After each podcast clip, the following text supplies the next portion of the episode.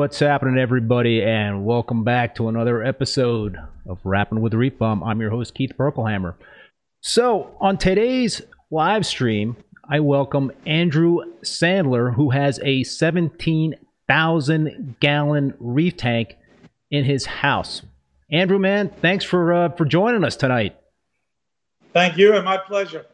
So before we start chatting with uh, with Andrew, and I see a whole bunch of you folks are um, already in the in the chat, and I uh, welcome you as always to leave your comments or questions. It's a great opportunity here to ask uh, Andrew uh, far away at him to see how he tends to this uh, massive tank and all the other tanks he has in his house. But before we start chatting with Andrew, I do want to thank the sponsors of the show, Bulk Reef Supply and Ecotech Marine. Really appreciate them supporting the show as well as you folks out there supporting it as you have in the past and tuning in. Please spread the word. And don't forget to hit the like button so more people can find this live stream. And I will do my best to keep track of your questions in the uh, in the chat. So, Andrew, man, I um, we were talking before the show. I've been watching a lot of videos of your setup, the 17,000 gallon aquarium. It uh, it blows my mind. I've got a whole bunch of questions for you, but how did you uh, how did you get to this point? How did you start uh, your reef keeping journey? The same way most people start, right? Someone takes you to an uh, aquarium store and you get 10 gallon tank with live bearers and and and then you know, a few years later, you, you, you have a 20 gallon tank with maybe some African cichlids. This is my grandfather, basically. You're riding your bike to the aquarium on crazy streets, which you can't imagine that my parents actually allowed me to, to, to ride my I don't think they even knew. used to put the fish in the baskets. Wow. Um, 40 gallon, 55 gallon discus. Uh, and then before college, I went I went to saltwater uh, I took a few year hiatus in college and then sort of came back to it and went sort of crazy. You went big. I went big. I uh, lived in uh, Manhattan for a few years. Got kicked out of two buildings because of your reef tanks. One because of a do- I had a flood. Yeah, actually, my RO gasket blew in the middle of the night, and we woke up to a super call um, with water up to my ankles in the whole apartment. wow, I've, I've kept a reef tank in an apartment, but it was I think the biggest one I had was like a 90 gallon uh, reef tank. But geez, yeah, all right. This was this was filling in a 55 gallon brute thing, and and the uh, the pressure blew and whatever, and it was squirting everywhere all, all night. Uh, I want to thank ACI Aquaculture for that super chat. Thank you both, uh, Chris and Amanda Meckley there, sending some Christmas cheers to Reef Bum. All right, man, and got a couple of beers uh, glasses clanking there. um, yeah, all right. So you, um, how how so? Let, let's talk about um, this seventeen thousand gallon tank. Let's dig into this thing a little bit. Uh, how long has this thing been up and running, and how long did it take you to plan this out and build it? So the tank is uh, just a, a, little over two years from the first fish. Okay.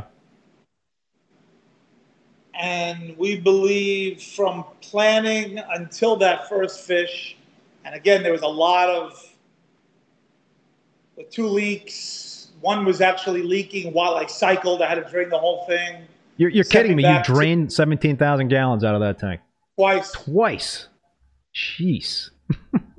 But we think, um, I think we think six years between planning, plumbing, construction, fixing, ready to go. Um, you know, we we did. I added extensions to the house and put the roof. Had to take the roof off. You had to take the roof off to to get the tank in, or you just to, um, put the vats in, to put a lot of the sub basement vats in. I'm gonna um I'm gonna play the um, the video while we talk of the uh, display tank, and I want to thank uh, Rashid from Stories Reef for providing this uh, video. If um, if you haven't checked out Rashid's uh, YouTube channel, Stories uh, Reef, check it out. But he he's um, he's visited you a few times, and he's taken taken several uh, videos of this impressive impressive tank. So um, yeah. Now, before the show, we are also talking about all the fish in this tank and and I was asking you a question in terms of how many fish you think is in this tank, and and um, I think you're just you were guesstimating between three to 500, 500 plus fish. Somewhere along the line, when when uh, I asked Yeltsin how many gobies, little you know sand gobies, went in from quarantine, and he said to me, I I, I don't know, I lost track. We stopped counting. So we literally are not sure, although I probably, I spend time on a species list, I probably could get a guess. See, man, you should have. You should every time you guys put some fish in, you should should have uh, taken inventory. You're right. You know, um, but um, so all right, there's um, and so one of the other funny things I wanted to mention here is uh, about Rashid's uh, videos is that um, he and we're not using the audio from his uh, videos here, but um, every now and then he would he would say, "Holy moly!" and that that was the comments that he would make in terms of looking at the uh, the display tank and also the equipment. And uh, I certainly see, you know, now looking at the video, that this tank is worthy of the holy moly um, phrase because it's jaw dropping. It really is, and and we'll uh, we'll show the equipment video too. And and the the equipment video that I uh, I, I just took some snippets from Rashid's uh, videos, and it's just little. Um, you know, it, it doesn't paint the whole picture. I don't think it's it's it paints a, a bro- in broad strokes in terms of what you got going on with this system. Um, how how complicated of a system is this? I know you know a lot of reef keepers that I talk to, you know, talk about they strive to make uh, their systems as simple as possible. Simplicity is always you know one of the keys in terms of trying to have uh, you know optimized success for for reef keeping. But um, this can't be a simple system, right? I mean, this is um, this is something that has a lot of thought, a lot of automation put into it. Yeah, there's a there's a basically an industrial. We hired an industrial automation water plant guy that built us a custom PLC, and then wrote millions of lines of code. Um, and and it's not it's the kind of code that like you gotta he comes and sits there and tests it so you can get to see the, what things are doing you can't do it remotely so these were a lot of hours um, almost a year a year and a fraction of of computer code and and how do you how do you plan something like this out? Did you have like somebody that you leaned on in terms of a consultant, an advisor? Did you go out and tour public aquariums? Because that's what you really have there, Andrew. Is you've got an aquarium like what the public aquariums have on display. You know, that's all, all, all the above. And um, uh, Jonathan at Country Critters basically wanted to build me a uh, a bulletproof situation, and so you know, it was a no cost object issue, and we just we just built the the best. Um, obviously, there was some switches and changes made along the way, and and, and upgrades, but um, yeah, I mean, it, it, it was basically designed so that I could actually go away on weekends and and and watch it from the computer and monitor things and that being said, there's somebody here 24 hours anyway. So. Right, we were talking before, and and you're you essentially have a uh, an alert system set up. Not only that you're not only you're not the only person getting these alerts, but there's several other people getting the alerts. So that it's a it, this tank system is monitored 24 seven. Four, four, four of us, four of us get get the computer and the alerts. I'm just looking at some of the comments here in the uh, in the chat. Uh, Eric Charland says it's like Disney World. You learn something different about it every time you're there. Um, Robert King's Clownfish. Hey, Andrew, looking good. Um, guys. Hey, guys. Eric is saying again, it's better than a public aquarium, and the tour guide's better too. I mean, you know, maybe I set a new bar for the public aquariums. Um, that would be great if I did. Blue Reef is saying, "Is this the store in Long, Long Island? No, Country Critters is in Long yes. Island, right? Yes. Yeah. Yes. You know, Jonathan has big experience with running a store and whatever, but he had to hire engineers and flow pipe specialists and soil specialists and all sorts of engineers. There must have been 10, 15 engineers that sort of worked on this project. We, we contacted, we spent a lot of time with Joe and Laura um, at Long Island Aquarium, um, going through what worked, what didn't work, and so forth. I'm I'm showing the video now of the equipment, and this is again thanks to uh, Rashid and Stories Reef. We're looking at a whole bunch of things. I'll, I'll just kind of like tell you what we're seeing here since you're not watching it on uh, on YouTube. But it looks to me like we've got a whole bunch of um, reactors in there. I think there's a a sulfate reactor that you have in there, right? And I'll ask you a little bit about that. Um, yep. Protein skimmers, two gigantic protein skimmers for this uh, 17,000 gallon tank? Yeah, two two big MRCs. We changed that from we had one big Bermuda and we changed it to two MRCs and we got to double the water flow through. Wow. Uh, I think there's a couple other uh, reactors, maybe some nitrate reactors I'm looking at there. You, you've yeah, nitrate GFO reactor. Um, we're running a carbon reactor, believe it or not which I debate all the time. Oh, um, really? Yeah. I mean, there's no doubt about it. Between the ozone and the, and the carbon, you get a little a little head and lateral line on, on some of the fish. Right. Um, I've tried changing carbons now a few different times, and we'll see. So I see there's a, a big honking UV sterilizer. You've got a whole big QT system set up there for not only uh, fish, but also for uh, for corals. This is a a, a yep. two level um, equipment yes. room, right? So you're going down to yes. the uh, to the second level. Yeah, the engine rooms in the sump. Engine room, yes. so that's where the sump is. That's right. um, we're also looking at ten thousand gallons of makeup water. Is that what uh, I understand? Jeez. and we and we can make ten thousand gallons a day of RO if we if we push. Wow, it. wow. Okay, holy moly. we also can heat that water up from 60 to 80 in about 20 minutes. Right, and I and I, I don't think we've seen it yet, but there's a, a separate room where we've got heaters in that whole. It's, it's the boiler. boiler yeah, right. Yeah. It's like it's got its own natural gas. Wow. Um, I think we're looking at part of the sump there. Uh, Eric is saying there's two UV sterilizers. You have two UV sterilizers. Yeah. One one's for the office tank upstairs. The other one, there's only one big one for for the main system. It's uh, ten bulbs, 375 watts each wow. bulb. then we're looking at uh, outside, and it looks like a little courtyard area there. You've got a whole bunch of generators, and my understanding is you've got one generator that backs up the, all the fish tanks. Maybe one and a quarter, and three quarters. one, one and a quarter, and. Uh, there was also, I think, some uh, chillers out there. Can Dectron anti-humidification in white, and then the uh, the greens are the Trane chillers, the the exalt the uh, condensers. I see uh, Rashid is saying that uh, you use ESV salt. That's not a cheap salt. No, and and uh, it's an awesome salt, though. I used to use it. Sometimes I, I want to take Bob's stuff and bury it in a bunker. and, and, and like Terminator guns, you know, to have extra around. But he delivers to me, um, or guys deliver to me.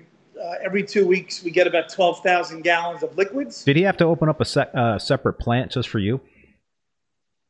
No, but he gets up very early to make his donuts. we use uh, we use bulk the bulk sodium chloride and magnesium sulfate that he recommended so I don't use his stuff, but we use someone else's stuff. So Reef Keep, Jeff Reef Keeper's asking, does he have his own power plant? Can't imagine what it costs to supply electricity to this tank. That number I have given out, so I'm I'm I'm okay giving it out. Um, the elect first of all, we have they wouldn't let me have phase three power in this in the neighborhood, so I had to go phase one and do converters and VFDs and we needed two 800 amp services, hmm. separates. And prior to the tank, my electric bill running the house was probably four thousand a month, maybe. Prior to the big tank. And prior to the opening any okay. tank, yeah. And on a, uh, on a you know average basis, the, the utility bill now is sixteen thousand Wow. a month. So I'm just guessing that the tank was 10, 12 ish. Well, I don't feel so bad about my utility bill now. Right. or your salt bill. it's a hell of a lot cheaper than yours, Andrew.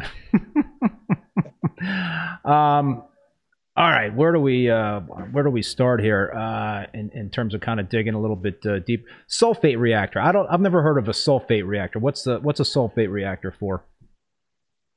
So you put pellets of, of sulfur uh, uh, chips or, or round little nuggets, and you run the water extremely slow through it. And it basically acts as a denitrator. The, the bacteria, denitrating bacteria, grows on the pellets, on the sulfur. And you run an ORP probe and you run it negative. Like you open the thing up, it smells like rotten eggs Ooh. a little bit. Um, and they clog and they're a pain in the neck, but they really work unbelievable. Um, we have two in there. We're actually going to upgrade to a huge MRC one. That's the next project. A, a, a bigger sulfate reactor. One big MRC one with a separate chamber for aragonite. Once it goes from the low pH into it's sort of like a calcium reactor. Uh, this MRC one will have an automatic blow system so we can dislodge the mulm and collect it in a bag or whatever instead of it clogging all the time. Right now, these sulfur reactors, I would say, are are taking up I don't know maybe 25 percent of our time dealing with Oh wow, things. yeah, that is a time suck. They're very, very temperamental. Uh, the ORP probes, we like to run at negative two to 300, negative ORP. They get clogged, it goes to minus 400, and then you run it too fast, it only goes, stuff's going positive, and like that. So you need to run the sulfate reactor as well as uh, a couple of nitrate uh, reactors. So you're you're have you got a huge hu- huge um, um, uh, you know need to remove that organic waste in that tank, along with the two Yeah, I mean, skimmers. We're, we're, basically, I mean, we feed these fish four or five times a day. We're feeding five pounds of fish. The, we're, I think the sulfur reactors are already undersized, and my nitrates are not getting above 15 ppm. Oh, really? So, so I, I believe we'll, I'll be able to get to. I'm actually worried about the opposite. The next. Getting too low. Yeah, but I'll feed it if I need to. So we um we didn't we didn't see a lot of shots of, of corals in the tank. Is um I would imagine like further down in the bottom of that tank. I mean, how tall is the tank? How how, how many um how many feet? So, so it's uh, nine feet from the from the bottom to the top, but it's buried two feet underground. Right. Right. So it's recessed a couple of feet. Recessed Yeah. two feet. Um and what what are you using to light the tank? What are the lights? Uh, Maxspect commercial LEDs, thousand watters in the front, and about two two one thousands and about eleven five hundreds. And they're the 14k, and there's some we have some 20ks mixed in, and we're getting we're getting par at the bottom. Like depending on where it's it's sort of the angles that's the issue. It's not it's not the straight down a light hanging. I can get three four hundred on the bottom, but if it's angled and, and you're on a vertical ledge, it might be less. So these are LEDs, or did I misunderstand it? You've got they're, They're all LEDs. they're all They're LEDs. LEDs. Okay. yeah, you know, yeah, yeah. You know that that's interesting because I've had a couple of folks on the show that um, you know run displays in in public aquariums, and it sounded to me like you know a lot of these um, folks they're still a lot of public aquariums are still using metal halides, and and I um, you know and just in talking with them, it sounds like obviously LEDs is um, is is it's a much more um, you know it's a technology that a lot of folks are using and metal halides. See, I mean, I use metal halides in my my my tank. I've been using metal halides for for years and years and years. But uh, you know, at some point in time, I guess you got to wonder, you know, how much longer they will be making bulbs for those kind of fixtures and I still have about 50 of them in my garage, still brand new. We're actually going to run a clam tank, and we're going to use metal, Metal halide. Um, the problem with this one was, uh, unlike Joe's tank Riverhead, where you can stand up in there and walk on a Yeah. catwalk, here you got to like sort of crawl. I only have about three and a half foot of clearance, so it would get too hot, and your, your back would cook. Right. So that's not an option for you then, halides. It was not a, an option. How how are your uh, corals doing in that tank? You know, I I, I, I didn't see a lot. They're, they're doing they're doing great, exceptionally great. Although they're not loving the hydrogen peroxide I'm dosing now for this little ick problem. Right. You want to which we can talk about whenever you want. Yeah, you know, you want to. Uh, yeah, no, if you want to, you that could be a good segue. You want to talk about you. So you've got you've got an issue with ick right now, and and and you've you know, so we already you know talked about this quarantine system you have for the fish, and and um, you've got the UV sterilizer for the big tank. How do you um, how do you think it got through? First of all, I don't think it was an accident that the bulbs are exactly one year old already. Mm. Mm. Okay and one's out, so I only have nine instead of ten. Yeah. I don't think it's an accident. Yeah. We change them every Christmas, and they like to change them when I'm away on vacation because I get too nervous when they're off.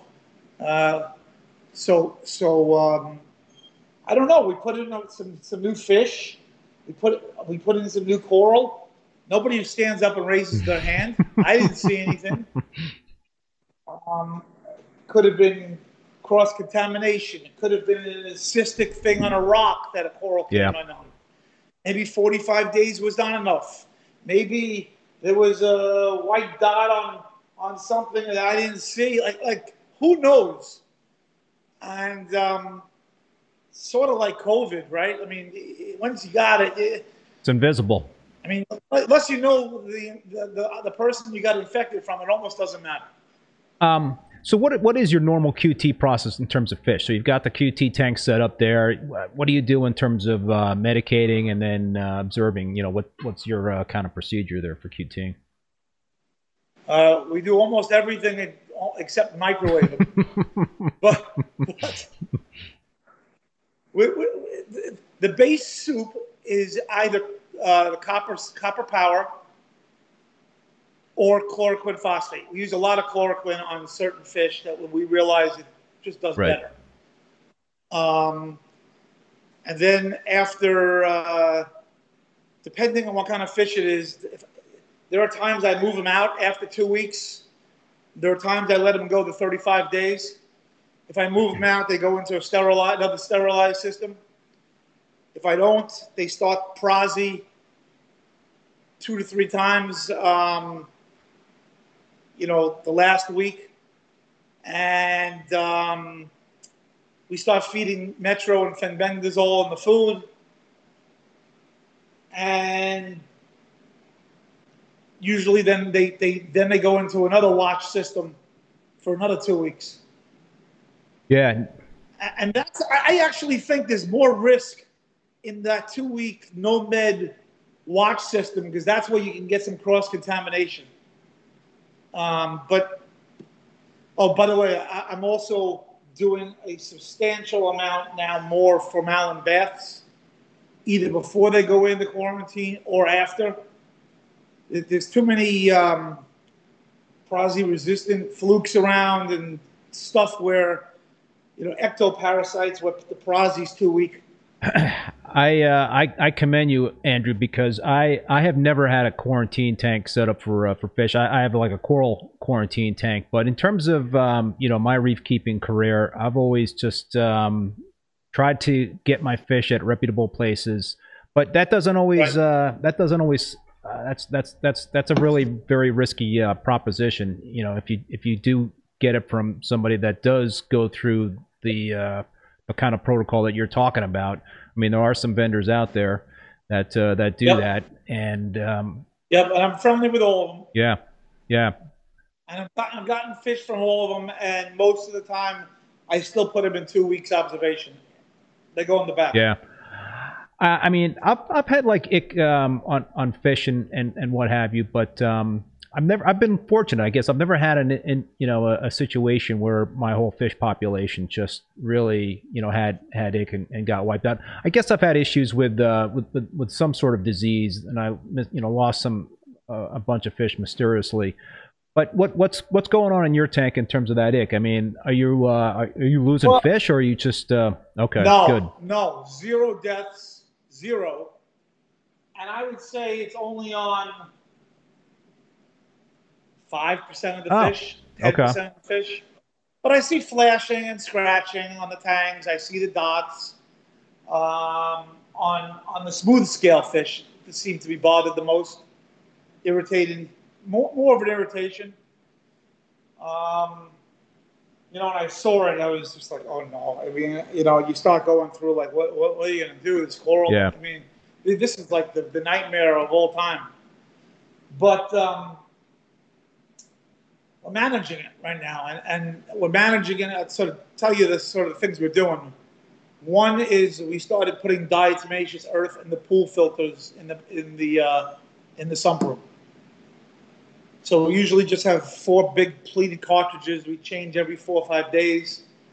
Now we put in the diatom powder. It's you know one micron, and we had to actually have a separate new check valve made so that the diatom powder doesn't go back into the tank when you shut it off, which is another issue because then it just recirculates Right. again. Um, so that's first thing. The second thing is we cranked up the ozone pretty good. I raised my ORP. I'm Running, I usually run like 350, but I'm I'm over 400 now. uh, and just about four or five days ago, we started adding hydrogen peroxide, the heavy duty stuff, 32%. Hmm. Wow. um, doing it between three and four times a day. And, you know, there are issues with it. Like I can see some of the corals starting to. Not happy. Yeah, they're, they're not, the color's not there as much. It's starting to lighten up a little bit, right? We may have to lower the lights. I'm going to probably lower them again a little bit. Um, what else do I see? Oh, you know what happens? The ORP drops like a rock from 400 to 170 after Peroxide. the, the, uh, yeah, and so we don't know whether like it takes half a day for the ozone to crank on to get it back up, and I don't know whether I'm oxidizing too much or not oxidizing too much, or or, or what to run the ozone at, because it's on all day cranked. Um, Rashid is wondering if uh, the di- the uh, the diatom filter be better running out of the main tank to get the free floaters. Just a thought. Yeah, it would be great. Um, we, we, as opposed to the sump and a loop, but that would require a whole new engine and plumbing and piping behind the tank, and uh, we wanted to keep the water downstairs. But yeah, that it's something we talked about. What um Oh, by the way, there's also a huge sand filter in the tank. yeah, talk about Um, that. What it's- what it's, what's a sand uh, filter? It's it looks like a big pool oval dome. And instead of sand, it's filled with glass inert Uh-huh. media. It's just like these little beads, you know. And that can filter, you know, pretty close to like five, ten microns. And it has to be backwashed though, gets dirty. So we are changing just on the backwash alone to, to backwash that into my cesspools. That's a thousand gallons a Wow. week. Without doing a water, change. I mean, Right. you know, sometimes we'll just keep going and doing the water. What change. what what uh, what kind of water change do you do and how often? So we do the thousand gallons once a week, and I would say every other week we'll, we'll go between twenty-five and four. Wow, that's that's a big water change. Um, David Yeah. Waters is asking what your pH is in that tank. What's your range? You know, I find the biggest drop is when it's a, a storm, a low pressure storm, and raining outside. Um, but other than that, it's between eight and eight two. It doesn't change much. We we drip kalk water at night. Um, actually, we don't drip it. We actually the evaporation is 45 gallons a day. So we actually have a 45 gallon jug, and we make it fresh every day with the kalk.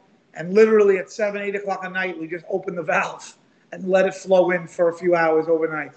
So yeah, that's interesting. I, I use uh, kalkwasser as well. So you're are you, are, is that getting stirred up at all, or is it just basically getting mixed and then just? Uh... We we stir it up manually and close the lid, and then it, it, it, it's one it's a one day it's a one day batch, and it gets made the next day. And and what is your um, alkalinity and calcium run in that tank? We run it. Uh, well, the ESV salt runs uh, about nine two nine right. three. So that's about where we run it. We'll let it drift down to eight eight or something like that zip code. But uh, believe it or not, my calcium reactor is not even on yet, even with this amount of coral. Right. We saw the. We've been using the kalk and two part. Oh. And okay, I, I mean, so far so good, and it's so good that like I'm debating whether or not I go that route. I'm a little afraid of the pH thing. If you turn the calcium reactor on, yeah. Um, how many how many gallons of uh, two part are you using a day? Only 700 mils a day, broken up by four, by, by by about four doses. Oh wow, okay, yeah, that's that's not a lot. No, and, and, I, and I think it's just the amount of coral and the volume of water. I mean, I keep asking Yeltsin, like, is it going down? Is it going? No, we tested at different times during the day. To, nope, nope, nope, nope. I, I assume, as you know, we'll probably double that at some point, but right now, it's not that much. Is, is your goal to have more uh, corals in that tank? And, um, you know, what, what, what it, it, is your desire to have like a mixed reef type of tank? Are you more into the sticks? What's what's your kind of vision for the tank in terms of corals? Uh, I'm good. This was designed for fish first and find the coral they don't eat. okay? I mean, I have a wolf pack of Semilarvatus butterflies in here that taste everything. Yeah. Uh, there are um, angels. The angels aren't too bad, but the uh, raccoon butterflies. I mean, there are things that just get chowed right away, and now we're starting to learn what gets chowed and what yeah. doesn't. You can take a piece of stylo that you they're gonna chow that, and they don't. And then you take the same piece that is a little thinner, but it's bird's nest, and this, and then it's gone.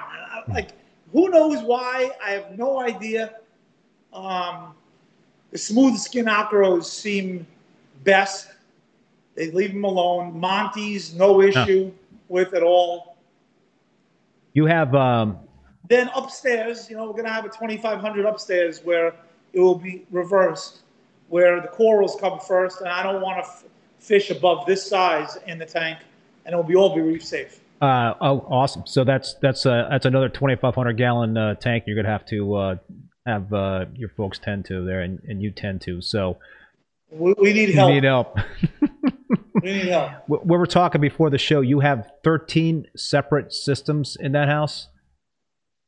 We think if you include the coral vats and the quarantine systems, and they're all separate systems, and they all suck up alkalinity, whatever. Yeah, we're 13 now. That that's yeah that that's a lot to keep track of. That is a. it, it is. I mean, you know, Yeltsin's goes batty sometimes. so uh, let's get back to the fish. Your your prized possession is a Picasso Tang, correct? Or is it one of few prizes? What, what, so what what what what would you say are your uh, your top fish in terms of um, your favorites? I mean that Picasso Tang. It was the first one collected. Um, I'm sure there are more out there. Just you know, you got to get to Jurassic Park a little more and find some more. Uh, but there is one in here. Actually, it's not in here. It's in quarantine. We actually caught him the other day because I didn't like the way he looked. Hold on. how do you um, catch a fish out of that tank? Two ways. The easiest way is a crab trap that f- folds out uh, like a flat thing, and when you pull and you feed nori in it, and when you pull the string, it closes in a box. And you, you pull the fish up. We caught a whole bunch of them like that. The other way is send divers, but sometimes that's not successful. You need two divers. They they circle around. They're too fast for the nets. Yeah, no, I can only imagine. I mean, you've got you got a decent amount of rock in that tank, right? So there's a lot of hiding spots. Yeah, yeah, they just they just circle around and they're too fast for you. Um, so there's one fish in, in there that doesn't exist in nature. It was a, a Poma Labs freak experiment. Oh, really? It wasn't even an experiment. It was an accident. They had a, they kept a blue line, some blue lines in with some conspics, and this weird baby popped up. And it's a hybrid blue line conspic, and it's the only one of its kind. And you've got it uh, ready to rock and roll. It's, it's it was in the tank for two years, and and it was being bothered by this. Even though I couldn't see the dots, I could see it was swimming in the flow and swimming a little weird. So I pulled it, and it's in chloroquine phosphate in the back, doing just fine. Wow, that's incredible. And then there's a whole bunch of Personatus angels in here from Hawaii, which I love keeping. Well, um, it, it, it's obvious in terms of that fish collection. Now, I didn't see is did, did I um did I miss them? Maybe are there a lot of anthias in that tank or no? There are a lot. A okay. lot. Okay. A lot, which which is, you know, when you when you think about what do you have to do just in case if you have to medicate this system. Uh, we have a plan. You can either remove the fish or remove the coral. Yeah. Okay. But you would still have to use chloroquine phosphate and not copper. And the anthias can't deal with the chloroquine, so you'd have to get the anthias out and treat them separately anyway. So that's something that that that uh, you know, along with the urchins and the snails, and you, you'd, be- you'd be go, you'd be go, diving for you know critters probably for for days. Probably. Yeah, and and so how many pounds of rock do you have in that tank? Would you say twenty thousand pounds of Marco. twenty thousand pounds of Marco rock? Whoa, that's uh that's a lot of rock. So you would have to take the rock out too, because if you do that kind of medication. You can't even do that. They're c- cemented. Oh, really? So I mean, you could take you could take a small boulder from the bottom, but the main structure is cemented. Um, so Hondo eight nine eight is uh, asking, mind talking about the results of the recent fish ick tests? Yeah. Two, one fish vet came here and said cryptocaryon, and Yeltsin went to drive about six fish to TSM today. Today, got back, and I got a report that it looks like cryptocaryon or some sort of ciliate. Uh, like at, at that point, whatever. Like if it's some weird, it looks like a very strange looks like a smaller species. It looks like a different kind of species ick, which, you know, I was worried about this Tahitian bug or whatever. There's a new bug around a silly Yep. copper resistant. But, it, I mean, at the end of the day, what's the difference? I'm going to manage this thing. I'm going to put the new UV bulbs in. We're feeding it Metro. We're feeding the fish Metro, a big cake every day. Um, 10% Metro. I don't know if it's doing anything peroxide, the diatom, the ozone. The UV bulbs will be here um, within days. It doesn't look like it's spreading. Just, you know, just managing this thing. And, and we don't know at this point whether at this point in, in the future, everything in the back is held now without, without adding a new fish in. That, that would be stupid. I'd get, I'd get transmission right, Right. away. Um, so everything in the back is is being uh, held. There's black tangs back there. Like that would be the, the dumbest thing I did. We're debating whether or not we actually want to take this water and expose the fish in the back to build up an immunity, even if we had to treat it. And so it no longer becomes a sterile quarantine; it becomes managed situation Right. And we'll figure that out as we go along. Yeah, that sounds like a pretty big undertaking, though, Andrew. It, it does, but you know, so they get some dots, and, and if they start doing poorly, I'll just just dump some chloroquine and phosphate in there and treat them. Um, so a, an, another thing that um, we should talk about in terms of the system and the way it's all set up, and you know, you've got the quarantine process, and and you've got you know a very intricate system in terms of all the different equipment. But is there anything that you would have done differently in terms of the design of this uh, system and the tank two years down the road? And, that's about the amount of time it took to sort of realize what what we could have done differently. So so there wasn't enough mechanical at first. Uh, the sand filter only goes through about a third of the a third goes through the sand filter, a third of the flow, and a third goes through the skimmers. But you know, we were talking about adding um, what are those things called? They use them in koi ponds. Uh, uh, with the with the with the metal uh, that spins. Uh, uh, I, no, it's like a. I'll get the name of it, but but so we added a bunch of pool filters on a loop, like I told you. Um, cartridges, supplemental. The the one big thing that we sort of deal with now is flow. And I'm assuming you've got closed loops in that tank? Closed loops, and that's one of the mistakes I think we made. So we have this closed loop made so that we can change intakes and outtakes make them either way and close some off. I mean, I get fish and stuff stuck in there yeah. sometimes, but um, half of them are intakes and half of them are uh-huh. outtakes. Uh-huh. What we should have done is drilled the fiberglass in the back, and just had that as the intake and had all the closed loop as outtake, and we think we could have doubled the closed loop. Gotcha. That's one thing. And then the other thing is because the way the reef is set up, the place where you would put external pumps on, like those big, I don't know if you've seen the big the biz pumps, yeah, those yeah, jet yeah. engines. You've yep. seen them, right? And they come with that, and they come with smaller sized. It's like semi private jet pumps. and uh, the only place to really put them out of sight is the back, on the back wall. And it doesn't do much blowing on the reef. It needs to be hit from the front or the sides. Right. So we're talking about building robotic arms that actually come down an hour or two a day and then go back up and blow stuff up.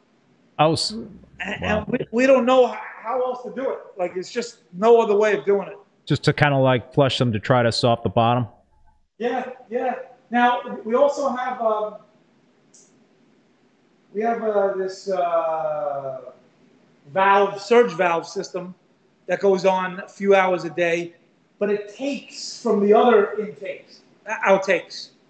So it's changing things up, but we think we, we uh, maybe that should have been a separate dedicated pump for those surge valves so it doesn't take away. That actually blows water on the reef from the Gotcha. Back. And, and these are the things that, like, you think about now and you say, gee, maybe if I pulled all the fish, God forbid, I had to do that and lowered the water, and maybe you would do these things. Yeah, where would you put the fish? I mean, do you have a swimming pool? Maybe you could uh, empty the pool and uh, put the fish in there in the summertime temporarily. And I would use the 2500 upstairs, which is empty, and we would get it running for the time being. You know, like uh, not automated. I would use the quarantine systems, and Jonathan's got like uh, some pools in, in a warehouse also in Long Island. Yeah. and I've been offered by T. Like I, that would not be an issue. The, the issue is could you pull them all without leaving some little silly sand goby or something in the tank and really have it fallow? Right. Yeah, I don't know. I, I don't know either. I, I, I, don't know. Um, it it uh it, it it's really pretty mind blowing in terms of the um, you know all all the different variables that you got going on there. I mean, I I think about you know my uh, my reef tanks. I got a 187 gallon tank. I got a 225 gallon tank, and if I ever had to pull like water out of that tank and rock and all that stuff, I mean, I'd be stressing out big time. I can only imagine with 17,000 gallons. Uh, in terms of doing something like that, that that would just be a, a job that would would would take a a uh, a team of people. It's a it's a couple of it, it, it would be several dives and several people, and it would, and nothing happens in a in a tank like this is like turning the Titanic. You can't like the iceberg's coming and and you can't move. okay, and so everything needs to be planned, and um, you know we got backup plans for the backup plans, but still it, it, it would require a lot of hours and. we think it may take it would take two weeks to maybe empty the coral and, and, and fish in this tank. and we may weeks. have to medicate the fish and like like sedate them. Right, that would be a lot of stress for the fish to go through. Um, yeah, folks, yeah. feel free to uh, drop your uh, questions in the in the chat here while we uh, we're talking with Andrew, and and also we have uh, we have almost 120 people watching live right now, and only 32 likes. So if you're digging what you're uh, watching, hit that like button so more people can uh, can find us on the on the live stream. Hit that like. Hit button. the like. Smash that like button. Smash it. Um, how big is your sump? How many gallons?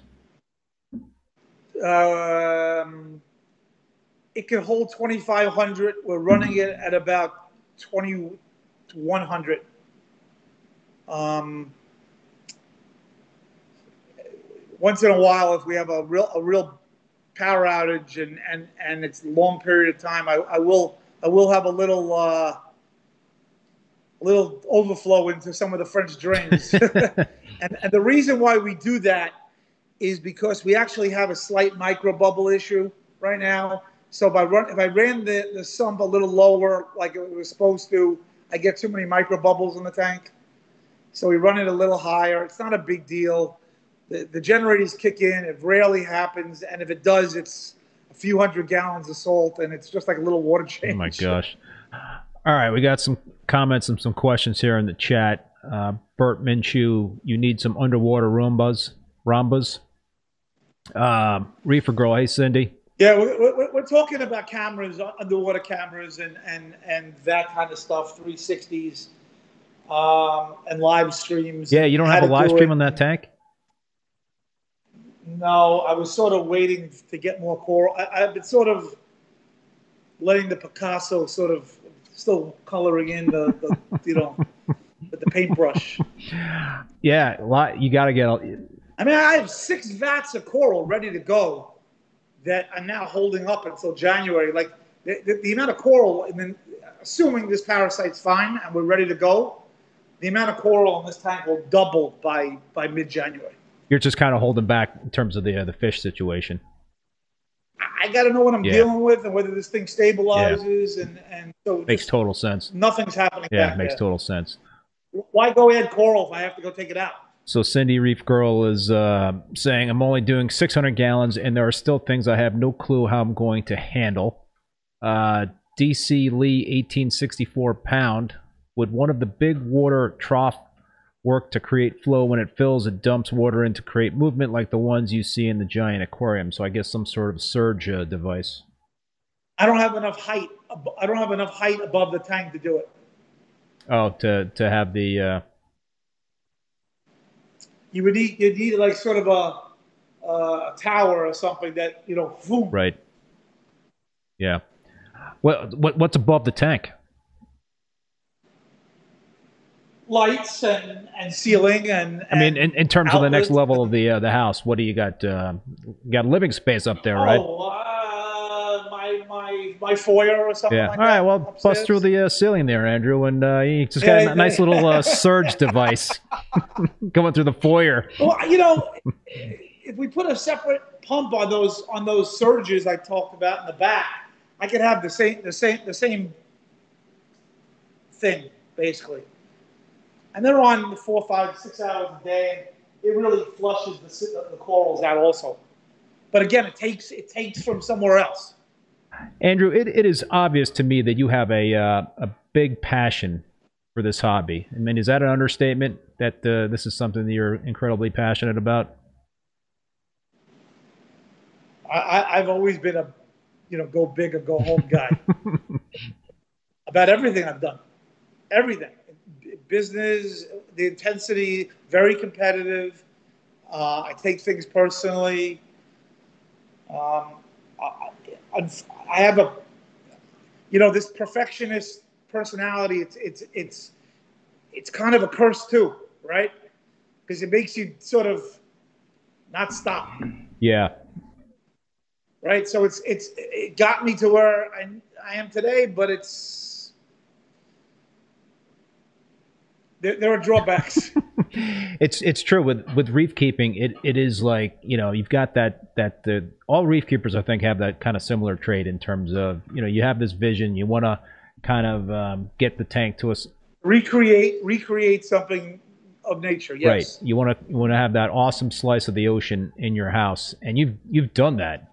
I mean, you've done that. I mean, you, you look at that tank behind you, and it uh, you know it looks like you're on a dive out someplace um, you know, and and and, and that's got to be an incredible uh, thing to be able to to see every single day that you walk by that thing. When I, when I look, Keith, when I look at the construction pictures and the videos now, and you can go to my YouTube. There's a, there's a, under construction.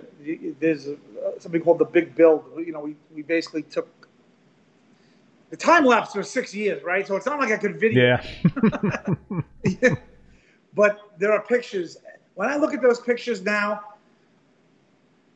if I wasn't at the age and the stage of life that I was in at that point, there was no way I would do it again.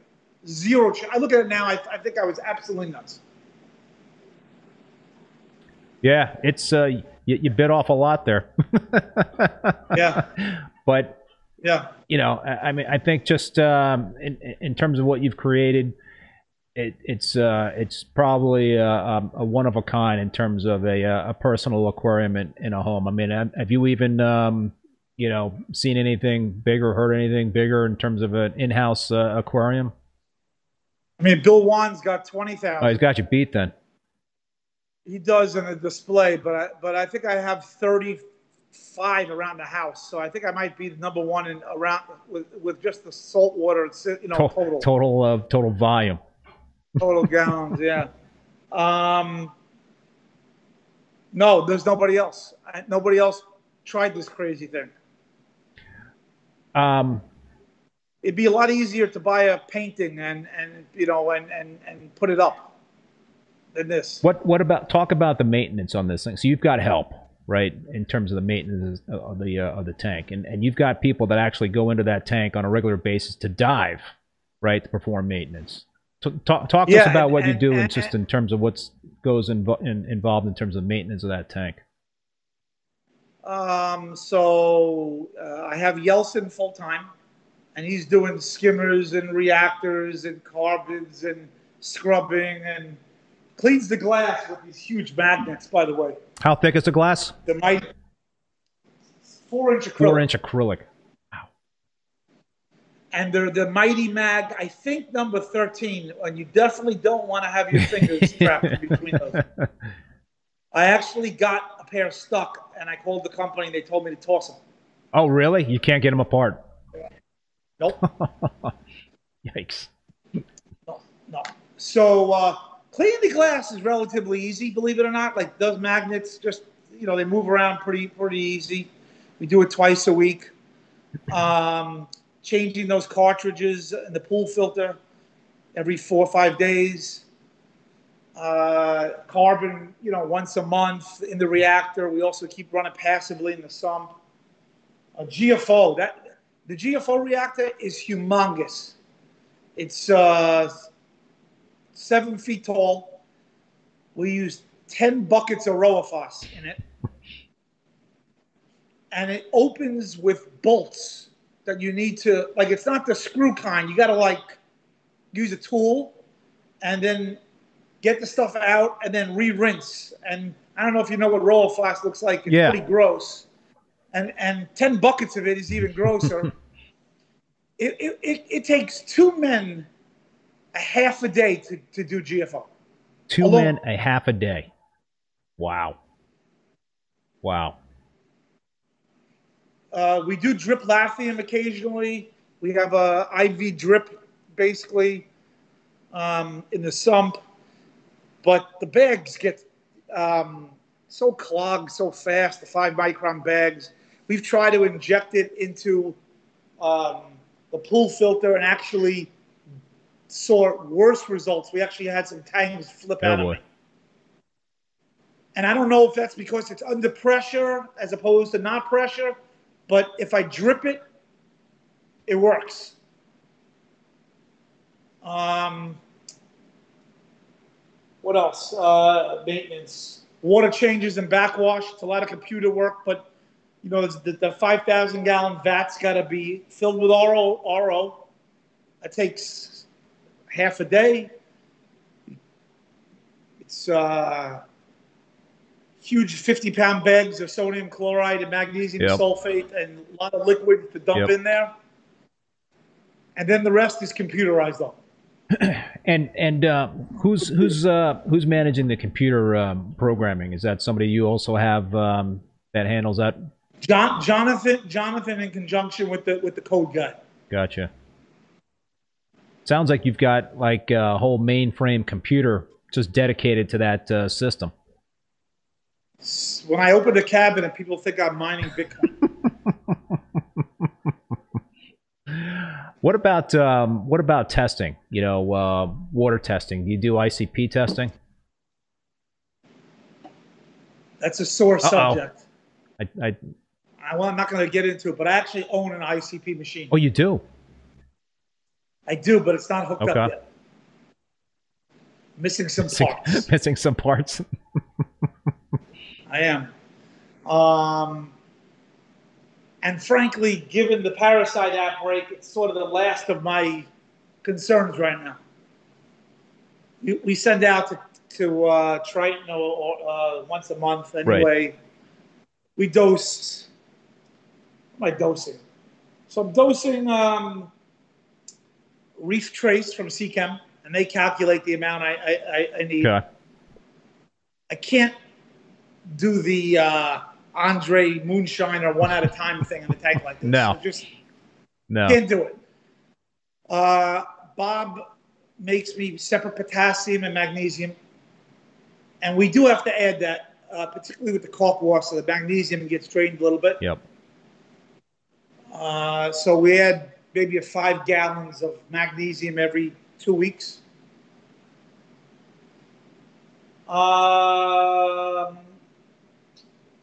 and we send the ICP samples out, and, and frankly, everything has been good. I mean, there was some time in the beginning. We came back with some tin and some metals, and um, we found the source. It was actually in the pool filter. There was a metal band that was rusting a little bit. We, we changed it to titanium or stainless, and and then we resorbed it, and it's, it has not been the problem at all since. Um, it, it's really just changing the GFO, doing the backwashes. It's it's sort of, you know, every inch I drop the tank is about 900 gallons to 1,000 gallons. So, you know, 4,000 is not that much. It's like just like this Right. much. What um what is a what is a diver doing in that tank in terms of maintenance? What are they like, just trying to suck up detritus? Are they um just ta tending? But we blow we blow we blow rock. Yep. Um, we blow, you know with a pump, just basically blowing detritus. We fluff up the sand a little bit. We um, she goes in to place corals. Yeah, I'd imagine you need some awfully long arms to go in and put corals into that tank, right? So you need uh, you need to go diving, unless you have some sort of long tongs you could use to put in there. No, But, no, yeah. no, no, no. It needs to be di- dive, and somebody has to be on the outside of the tank guiding her because she doesn't have the same visibility as we have. So we have hand signals, you know, rotate this. You know, we basically have all these hand signals. Um, we talk about where each piece is going to roughly go beforehand, and then she glues it down and, and leaves. And then usually a day or two later, something falls. You got to get the diver back. Yeah, you do. Unless you could, you know, we have hooks and we have big poles that with hooks and nets we could sometimes scoop up without. have you were, uh, ever gone diving in that tank? So the answer is everybody else has been in this tank besides me. including my kids and my Oh, yeah? wife. And the reason is I'm working all day and somebody needs to direct while they're Yeah. in. And now with the coral, I, I- I see what Michelle does. She's a little girl. She's jumping around. Is much more agile. I, I'm not. I would be knocking still corals now. So it, you, you know, it's it, it's a lot of jumping around without without knocking corals down. Yeah. No, I, I'd imagine. And like I told you, I want to be the sideline coach. I, I'm um, I, I'm done. I'm, the athlete days are done. You're the one calling in the plays, yeah, exactly. directing the team. I'll never get another hand infection, and I won't have a broken back with a ladder. Oh, that happened? Oh, not broken, but you know, disc surgery. Yeah. Ooh, ouch.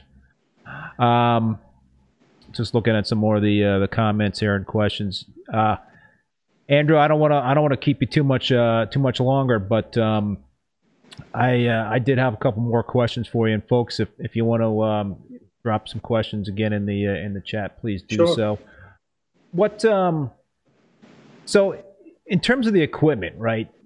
It's a whole different ball game for you because this is really a uh, this is not a a hobby grade type of setup. This is like a Industri- commercial this- industrial grade stuff. and, Industrial- like when I go to the shows and Mac, uh, whatever, there's there's zero point zero that applies to me. I'd, I'd imagine. What? How do you keep on top of like the new technology stuff that that might apply to your setup? I mean, is that something that you lean on your um, your experts, your your consultants Yeah. to uh, to kind of Yeah. guide you on? Yeah, I mean, you know, good relationship with MRCs, good, you know, like, yes, and and and, and we're friendly with the, the public aquarium people that give us advice. What um, what kind of big things have you guys learned from the public aquariums that um, really were very helpful? Well, I mean, these lights that we're using, the Maxspect commercials, Joe tested them on, on his system first. And he had halide, and, and, and his corals grew great with them. So, so we knew they worked. Uh, that, that's probably a huge one right there, Well, uh, the lighting system. In fact, we're so, we like the lights so much and what they're doing to the corals that we're thinking, not thinking, we made a decision to use them up at the 2,500 upstairs, but just run them at 20, 30% wow. instead of Hyundai. And so we have interchangeable parts uh, and, and have redundancy. I, I, don't, I don't need different lightings. I want to be able to move things around. Something breaks, take from here and there. Yeah, no, that's interesting. I mean, it it, it, Yeah. it almost sounds like that's some uh, that's maybe possibly the way that uh, other public aquariums should be going in terms of that lighting setup, and not have to worry about uh, metal halide technology. Y- Yeah. I mean, the, the, metal halides work, and there's probably nothing prettier than than you know a radium 20k bulb. Like you know, it's spectacular, as you know. But you know, you could create glitter lines with Kessil. Like, there's other ways around it now. Um, and in this case, you know, we really had no choice. We didn't have the clearance. Um, in, in terms of the corals, Andrew, you're um, Bert Bert Minshew um, made a kind of a funny comment. I think put an SPS frag in there, and you will need a full size telescope to find it. No video with iPhone. Uh, I'm I'm assuming that you're not really going to be putting a lot of frags in a tank like that. That you're really trying to put maricultured or wild colonies into that uh, tank, right? So, so Keith, you you've done several. I watched them last night, so I I know you've done several uh, guys, Sanjay and Jake, particular, the old school guys that like I don't get this little stick thing. I don't Yeah. get it. Um, and because everybody else is into it, I am being offered more tank breakdowns and huge colonies than I ever imagined. Oh yeah, Okay, Yeah. like literally, I get people, Eric, Eric Charland and, and, and Jason get they're like you, you can't believe what I just saw, and, and and and I haven't ordered one piece of custom yet. because you're I getting mean, you're that's getting that's crazy. The the growers they want to make room for for a little name. Yeah. Whatever you you had you had the videos on it. It's worked to my benefit. I'll take the huge piece of Montis and big pieces of Stylos any day. And in this tank, that's all I want. Well, I got a, couple I, of I, large colonies. Let them go. I got a giant tub stiletto Monty you got to have if you want. I, I love taking Montis. I know. I know my butterflies don't eat them. there you go. They're not munching on them. Are you Right. um how how are you are you worried about pests? You know you know hitchhiking like acro eating flatworms. I mean that's something that's very very difficult to uh, prevent when you're bringing in colonies. You know obviously you've got a Coral QT system so you can uh, watch we, stuff. we, we dip and we set up a cleaning station, one of my vats, with a bunch of Melanurus um, and copper bands and Kleins. And so we have the ability to go fishless. And I quarantine those fish, so I know they're good. Yeah. We have the ability to go there first or go there second and then go fishless. Uh, it's something we'll, we'll, we're going to do more of. Uh, we see Aiptasia, burn it off. If I'm, if I'm suspect, I have a 40 gallon little thing with a bunch of peppermint shrimp in it where you can put the coral in. So, so we're trying, but yeah, it's, it's not, it's, I mean, Sa- Sanjay, you know, said it. Um, I don't think it, w- it might not have been on the last live stream he was on. It might have been the one before. It's like, you know what? You're going to get pests, and and um, there's certain types of pests that you could just uh, live with. You know, he um, he was Right. talking about how he's got acro eating flatworms, and sometimes you'll see it pop up on a colony here or there, and uh, you know, so I think it's it's it's just it's a reality you know obviously you can you can prevent that sort of thing from getting into a much smaller system but when you've got like a large system or if you're just putting frags in and you're you're dipping sometimes you know the eggs will get by and you won't see some, it some of these pieces come on huge boulders and there might be a little Aiptasia in the boulder. Like, you know, in some nook, you, you, you, i mean on, on a system like yours you're relying basically on natural predators to try to Correct. manage problems you know you're Correct. not you're not really going to be sitting there with the f uh, aiptasia you know thing and have your diver going around and and uh uh you know zapping aiptasia We, we try we try to do it in the vat when we see it. I mean, you know, we, we, we do, but i i- it's not something that um, like I worry about more about fish parasites Right. at this moment, and and something really bad like of you know Uronema or velvet, like I, that, you know that that keeps me up at night. Yeah, no, you've got a prized uh, fish collection. Right. Ha- have you uh, had to deal with any uh, like ugly phases with that tank? You know, you said the tank's two Yeah. years old. I mean, any Yeah, uh, like yeah, cyano yeah. or something? Yeah, yeah, yeah, uh, we did because um, this is a long story, but I had a party for uh, my high school reunion. The party planners said you got to get fish in it. We rushed it. I knew that the fish weren't fully all quarantined. My quarantine system, well, they wasn't even up and ready yet. So I took whatever I could get, and I knew there was a good chance 30 days later I was going to get hit with something. I did chloroquine phosphate, the display tank in 30 days. Then I went hypo, killed the algae a long time. Then with the diatom filter, you sometimes you get silicates from the diatom powder getting in the water. So we went through an ugly brown stage until you get all the urchins in there, and uh, it seems to be just now we're growing big coralline uh, spots around. Just now. Well, yeah, that's um, so you know sometimes you go through those kind of phases with with the with a certain tank, but I would imagine a tank that uh, that size that it can be just super super tough to try to get through a situation. You know, if you've got cyano and you're going to try to use some chemicals to get rid of it and whatnot. I mean, that's that's uh, We just blow it. We go in. We get in there and just, you know, literally take a one of those humongous jet engines and in, a- in a in a uh, pool. What do you call it? Pool hose. You know, and just Michelle gets in there. Just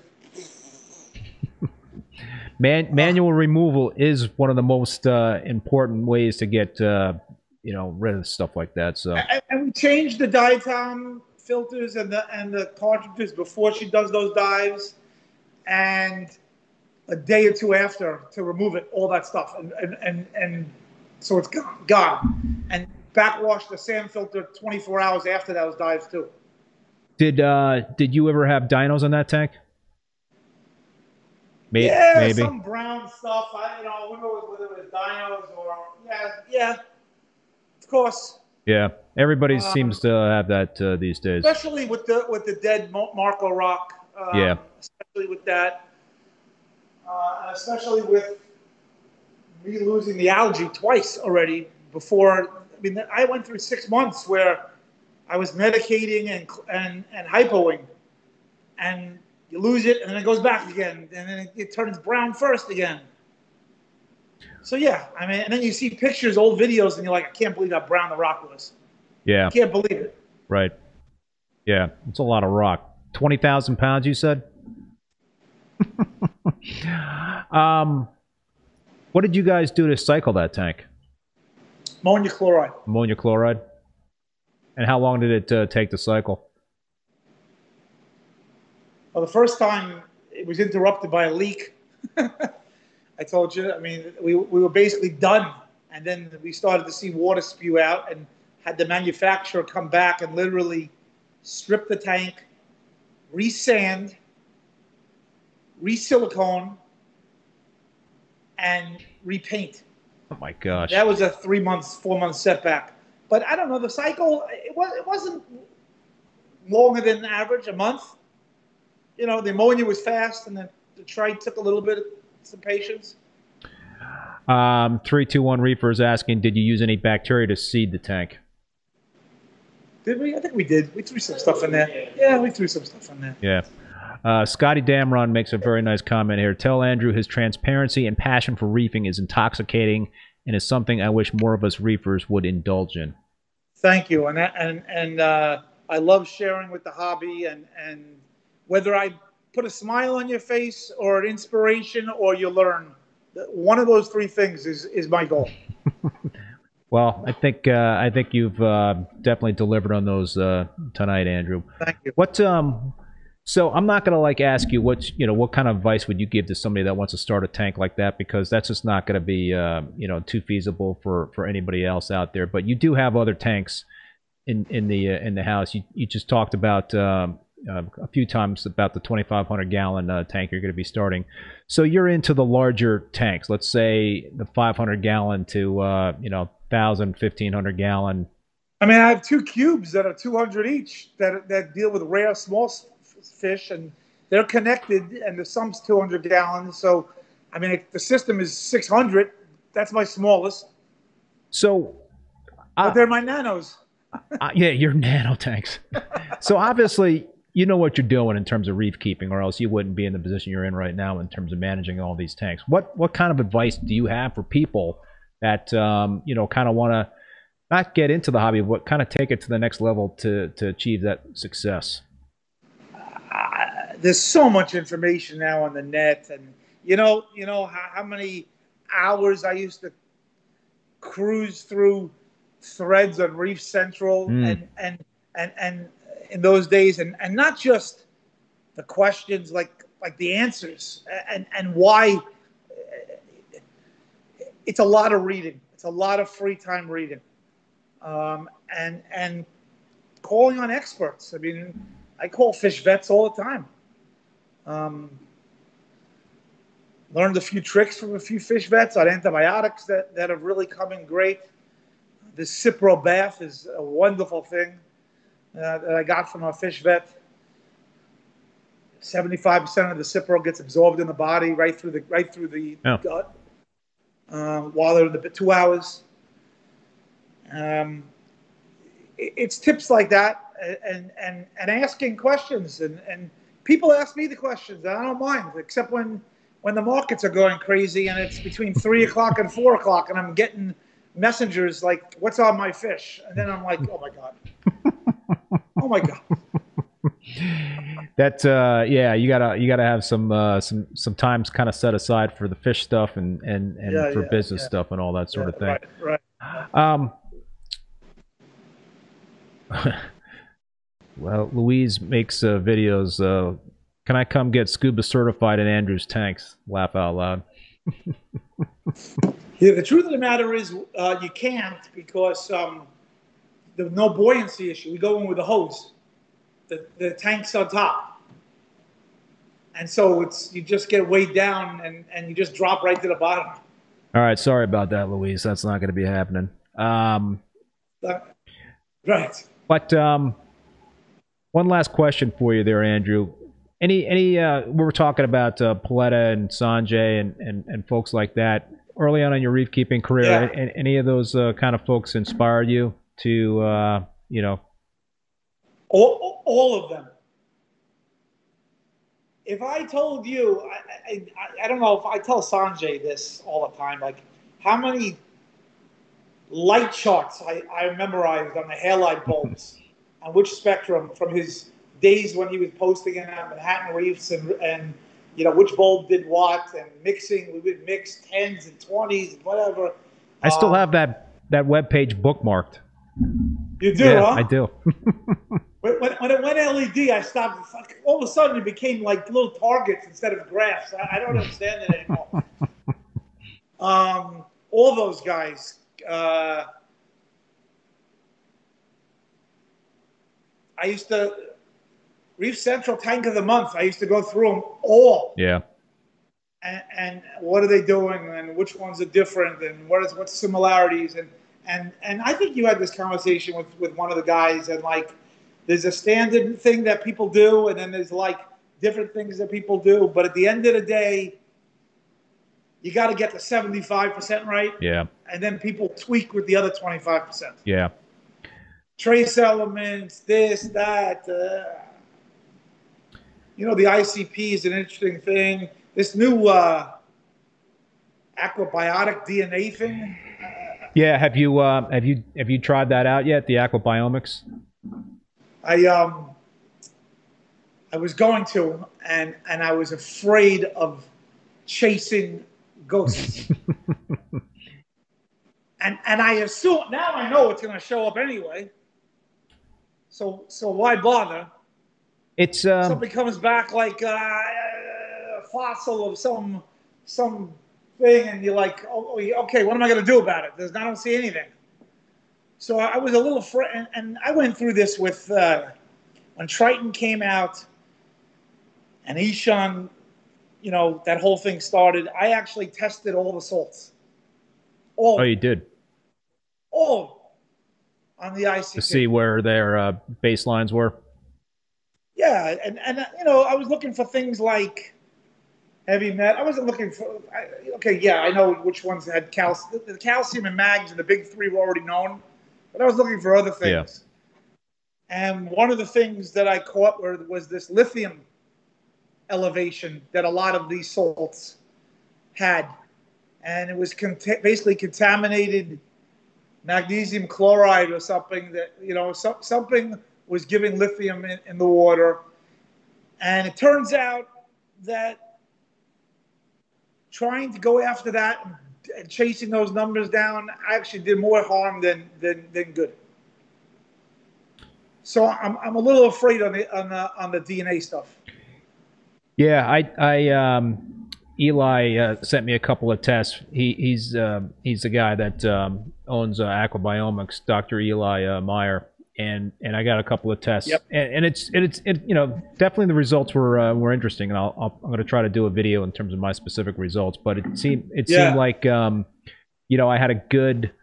I, I was I, I had a good balance of bacteria, but I was I was definitely um, in terms of the variety. I think I was I was missing a specific one that gets zapped by uh, by UV, and Right. and uh, you know so I, it's understandable i mean i think i think uh, i guess it was mike that was that you did that interview with that uh, what was he talking about he was talking about uh, I think it- the Vibrio shit. bacterias and you know and, and and different kinds and and the vibrio Yeah, the- know, yeah, the the Vibrio. and, and STN and RTN and I've experimented with antibiotics on corals um, with the same results as him like sometimes it works and sometimes it doesn't Uh, Sanjay was skeptical of that uh, sort of thing. He was like, you know, I, I, it's a little skeptical. It depends on when you catch it. It depends on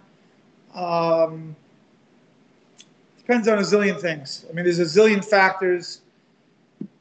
Uh, Julian, I was talking to Julian one time, and he actually identified protozoan also in there. And you don't know which came first, the bacteria or the protozoan. So that's another issue uh, on the corals. And um, I do, I do have the ability. I will have the ability to really test this thing out. Somebody came to me and said, after this thing was done, let's go, let's go do an STN RTN test with some different antibiotics. I'll have the ability to do it. that's pretty cool. And I have more antibiotics. I got. I, I, you can't believe what I have. You're uh, A pharmacy You're- here, kilos and kilos of doxy, erythro, cipros, and uh, crazy stuff. Bait injections. well, I guess uh, if if the uh, if if the um, the the fish hospitals or whatnot are uh, full, then they can be knocking on your door. The fish hospitals are easier than the coral hospital. Oh yeah. I think they understood. The fish hospital is. Uh, I, I think they got the fish science down relatively good. Um, the, the coral research needs a lot more in this hobby. There's too many people that just get wiped out and they're- all bleach out. And, I agree. I mean, there's out of nowhere, and you can ruin a whole tank and ruin a hobby. Yeah, there there are a lot of unknowns. I mean, the STN and the RTN events, there's just a lot of mystery there. I think there also needs to be a lot more research done in terms of uh, tank pests, the acro-eating flatworm. It's kind of hard to believe that uh, we haven't figured out a way to, to kill the uh, the eggs uh, at, at this point in time. But um, you know, hey, I guess there are other things uh, in the world in terms of what science needs to be focused on versus um, you know helping us out in this in this hobby. They, but they can't figure out the bleaching in the natural ocean. What Yeah. are they going to figure out here? yeah, yeah. I mean, stability, alk spikes. Everybody knows. Everybody knows what is definite, and then there's the non-definite. Uh, flow as the as the as the pieces get bigger, then the bottom sort of gets shaded. I've seen that a hundred times. you got to be resilient as a reef keeper. You really do, you know, because um, you go through some mood swings, right? If the Yep. tank is looking great, then you're feeling great. But um, if things are kind of going wrong, then uh, maybe you're not getting as much uh, sleep as you normally do. The, the amount of humility you need in this in this hobby is huge, because things go wrong fast. Yes, they do. Um, Scotty Damron, please tell Andrew we're grateful he took the time to be the um, the host in such an amazing Rapping with Reef Bum show. I'm pleasure. Um, Andrew, anything else you wanted to say as we wrap it up? Any uh, any final words? No, I'm gonna, I'm gonna, I'm gonna keep plugging away and keep sharing with you guys, and and you know, I'm going through an experience here with you. Um, this is something that that uh, the industrial stuff and and and doing this is is is. I never done it before. I, the biggest system. What was the other system we ran? 1,200 gallons, 1,300 before this.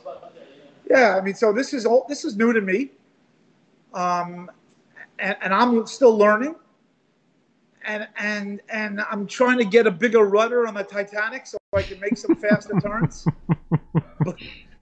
which which is an issue. But uh, it, it's my pleasure to to to uh, share with the hobby, and and again, I'll take a smile, I'll take an inspiration, and and I'll take a uh, uh, I learn from you.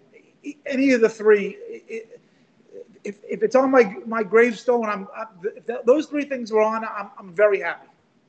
Those are some great words. I'm gonna I'm gonna uh, I'm gonna end it with uh, one uh, comment that I think will put a smile on your face in the chat here, Johnny E. I want a stock pick so I can build a 17,000 gallon tank.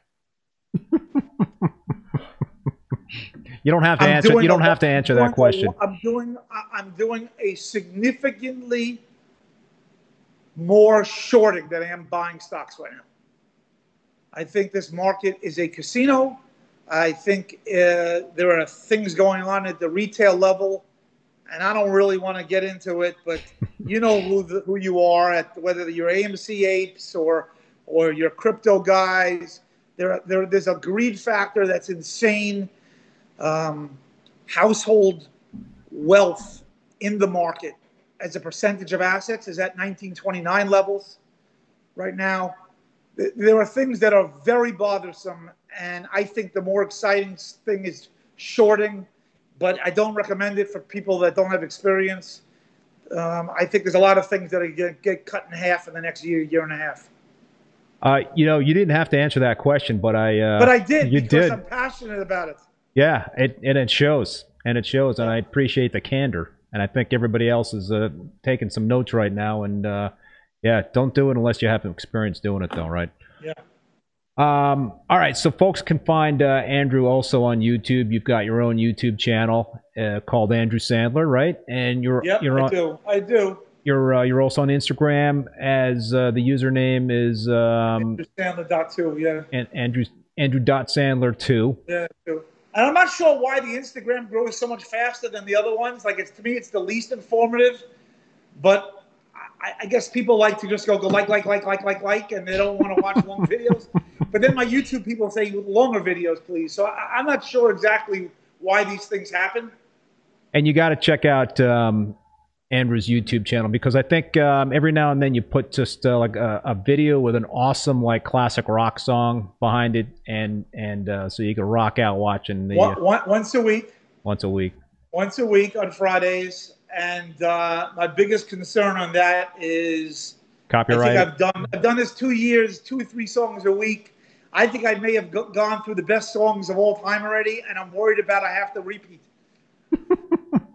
And, and by the way, I stay up long nights looking for songs. I go through the Billboard charts of the 70s and the 80s, and and you know what I'm missing, and that, that's a whole nother that's a whole nother thing. That's a must see Reef TV right there. And uh, I want to Yeah. I want to thank uh, Rashid from Stories Reef for that super Yep. chat. Very generous, man. The comment is that Reef Bum Keith, great stuff, man. Thank you for continuing to bring all of these great guests. This is a priceless for us to all continue to learn from, and, and we appreciate that. And Rashid, thank you so much again for the um, for the help in terms of the video clips. Um, check out uh, Rashid Stories Reef on YouTube as well as uh, on Instagram. He's got an awesome uh, tank himself there that uh, you could follow. Yeah. So um, thanks again, Rashid. Really appreciate that. All right, folks. So that's going to do it for this show. I want to give uh, my sincere thanks to Andrew for being a guest on today's live live stream. Thanks, everybody. Thank you, Keith. Yep. Appreciate it. It was really very enjoyable. Yep. And I also want to thank the sponsors, Bulk Reef Supply and Ecotech Marine, for um, supporting the show and for all you folks tuning in and watching. You, um, if you have any more questions for uh, for Andrew, you could always reach out to his uh, social media channels. Yeah, yeah, yeah. Messenger me, whatever. Messenger Just him. not between three and four. when, the, when the Fed is speaking. Yeah. um, also, the uh, all all episodes of Rapping with Reef Bum are available as podcast now on Spotify, Apple Podcasts, Google Podcasts, and Stitcher. And my next live stream, I'm taking next week off. The next live stream is going to be uh, Thursday, December 30th at 7 p.m. Eastern Standard Time with my buddy Chris Meckley from ACI Aquaculture. Should be another great show. Please tune in. Andrew, take it easy, man, and uh, Thanks, We'll everybody. uh, see you next time.